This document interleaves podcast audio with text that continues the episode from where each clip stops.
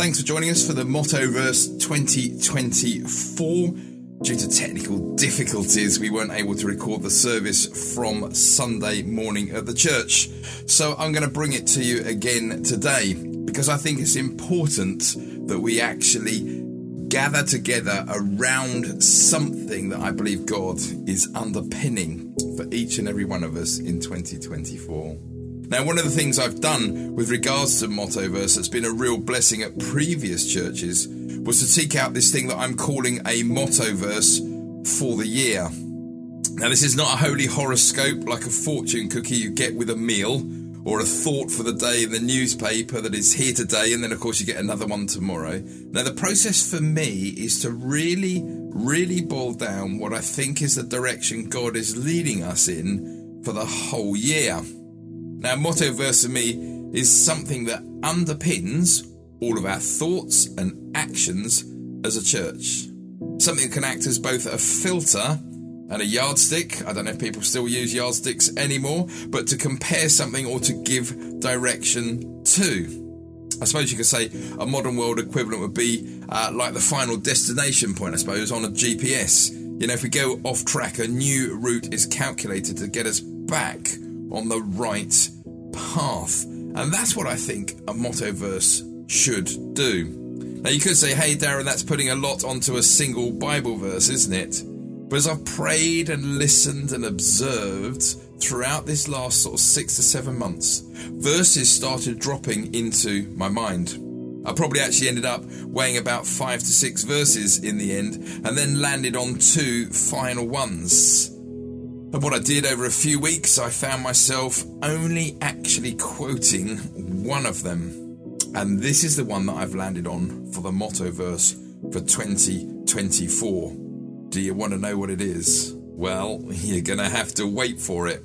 Like all decent preachers, I want to give you some context first. Now, when I started the conversation with the elders about the role here just over a year ago, and as that progressed, there was an application question which asked me what sort of person I was.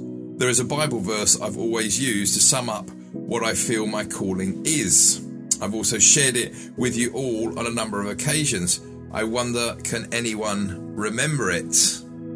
Well, to bring you in, it's Ephesians 4:12. You might know this well. It says to equip his people, that's God's people, for works of service so that the body of Christ may be built up. Now, I've actually put that verse on the lock screen of my phone. You know, whenever I turn it on, it's there to remind me of what I believe my personal calling is. And I suppose what you could say that's my own life motto verse. There's a thought. Anyway, last year, I don't know if you can remember the 10 week series I very briefly preached on was around that maturity, maturity in Christ. And if you have a Bible to hand now and you want to look at the heading there in Ephesians 4 in the NIV, it entitles the chapter Unity and Maturity in the Body of Christ. Depending on your versions, the New King James Version has it as Walk in Unity. Other versions also focus on the unity part, and it's fitting with my thoughts for 2024 unity and maturity are going to be key factors. Anyway, back to context. If you've got your Bibles open with you, um, have a look back to Ephesians and Ephesians 4:12. Well, of course, verse 11 comes before, so let's get some context there. Ephesians 4:11 says, "So Christ Himself gave the apostles, the prophets, the evangelists, the pastors, and teachers to equip His people." for works of service, so that the body of Christ may be built up until we all reach, here it is, unity in the faith and in the knowledge of the Son of God and become, there's the word, mature, attaining to the whole measure of the fullness of Christ. Continues in verse 4 Then we will no longer be infants, tossed back and forth by the waves and blown here and there by every wind of teaching and by the cunning and craftiness of people in their deceitful scheming. Verse 15 Instead, speaking the truth in love, we will grow to become in every respect the mature body of Him who is the head. That's Christ. From him, the whole body, joined and held together by every supporting ligament, grows and builds itself up in love as each part does its work. Now, there may be some of you here that will know this passage as something called the fivefold ministry. And in verse 11, it says that exactly, doesn't it? That's where we get it from. Christ himself gave the apostles, the prophets, the evangelists, the pastors, and teachers but here's a question for you. I know you like questions. What are these roles for? Let me add a bit to it for you. That question is it to do all the work in church? Well, hopefully you are saying, well, no. So let me ask another question Does everyone in church fall into these five ministries? To help you out here, the answer is no again.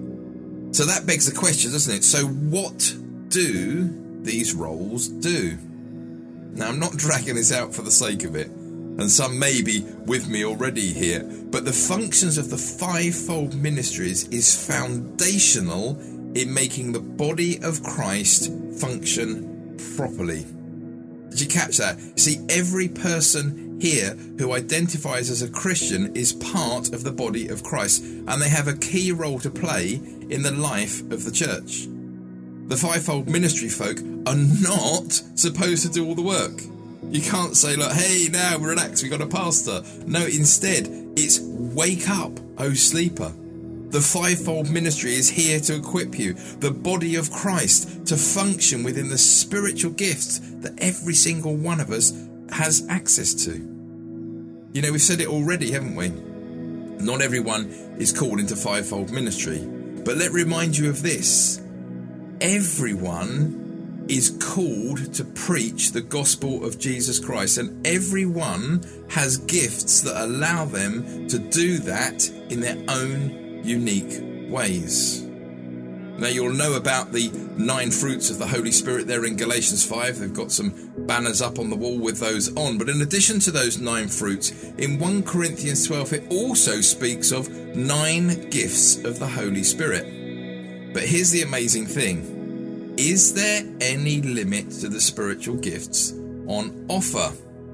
You see, Paul adds four more, doesn't necessarily provide us with a definitive list.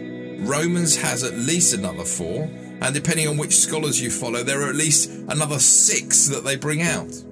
You see, the point is that's more important than how many of the gifts there are, is that any one of these gifts, and dare I say, maybe some that are not even listed, can be manifest by the Holy Spirit through any believer any time that he chooses in order to accomplish the will of God. He can even speak through a donkey. How much hope does that give me? But anyway, here's the rub this morning. In our modern day churches, it's not the pastor's job to do everything, but it's to equip you for works of service.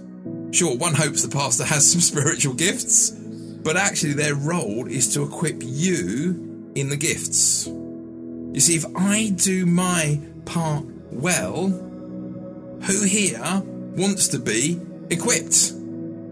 Who wants to be equipped? You see, I told you 2024 was going to be exciting. But let's be very practical around that. This is a huge job just for me on my own. It's called the fivefold ministry for a reason, you know, plus elders, plus deacons, and oversight, and other leaders. So here's part of the plan for 2024, step one, if you like. It's about establishing teams. We cannot do this stuff on our own. When God created man in his own image, what did he say? Genesis 1:26, "Let us make mankind in our image." Note the together part. Together they created.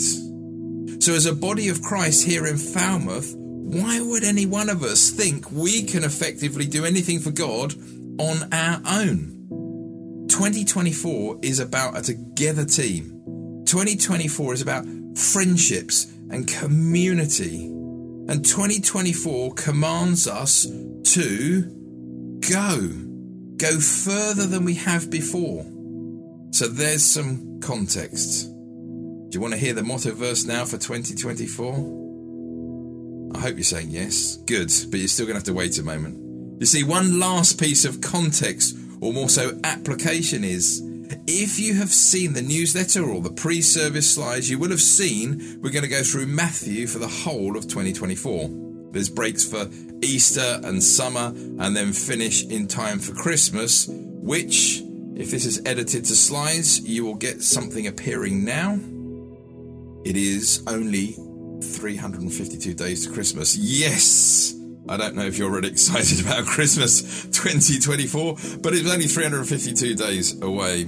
Now, hang on, come on back. What was I saying? Oh, yeah, Matthew. Strapline says this the strapline to the new Matthew series remolding good stewards and faithful servants, both good things, remolding good stewards and faithful servants into faith filled catalysts transforming our families, churches, workplaces, and communities through the power of Christ's love. Now that gets me really excited.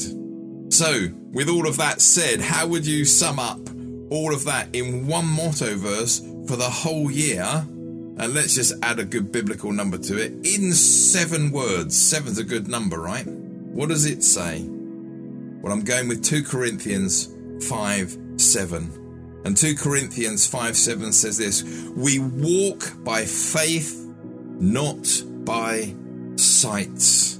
I think you can remember that straight away, can't you? We walk by faith and not by sight. You know, to paraphrase that, if you took a, um, a, the message, um, it puts it like this It's what we trust in, but don't yet see, that keeps us going. Now, this motto verse will be unpacked more as we open up Matthew together. But as we also think about the Vision Casting Day coming up next Saturday, I want us to be able to capture what it looks like moving on from just being good stewards and faithful servants.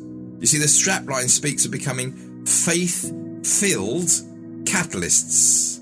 That is to say, we don't want to be the church that says to Christ on his return, come and see how nice the car park looks. And also, you know, we made sure the roof didn't blow off the church building. All very important things. But look, the job description that Jesus gave to each one of us is to, it's a short word, two letters, starts with G and ends in O. Thank you for shouting it out. To go, to share his good news, to make disciples. I'm using the word teams this morning, but disciples who make disciples who make disciples, teams and teams and teams of them, disciples and baptizing them. And just to flag this up, those that have spoken to me about baptism before, come and speak to me again about this because we're trying to get some baptisms booked in. So if you asked about that, do please come and see me. Anyway, let's go back.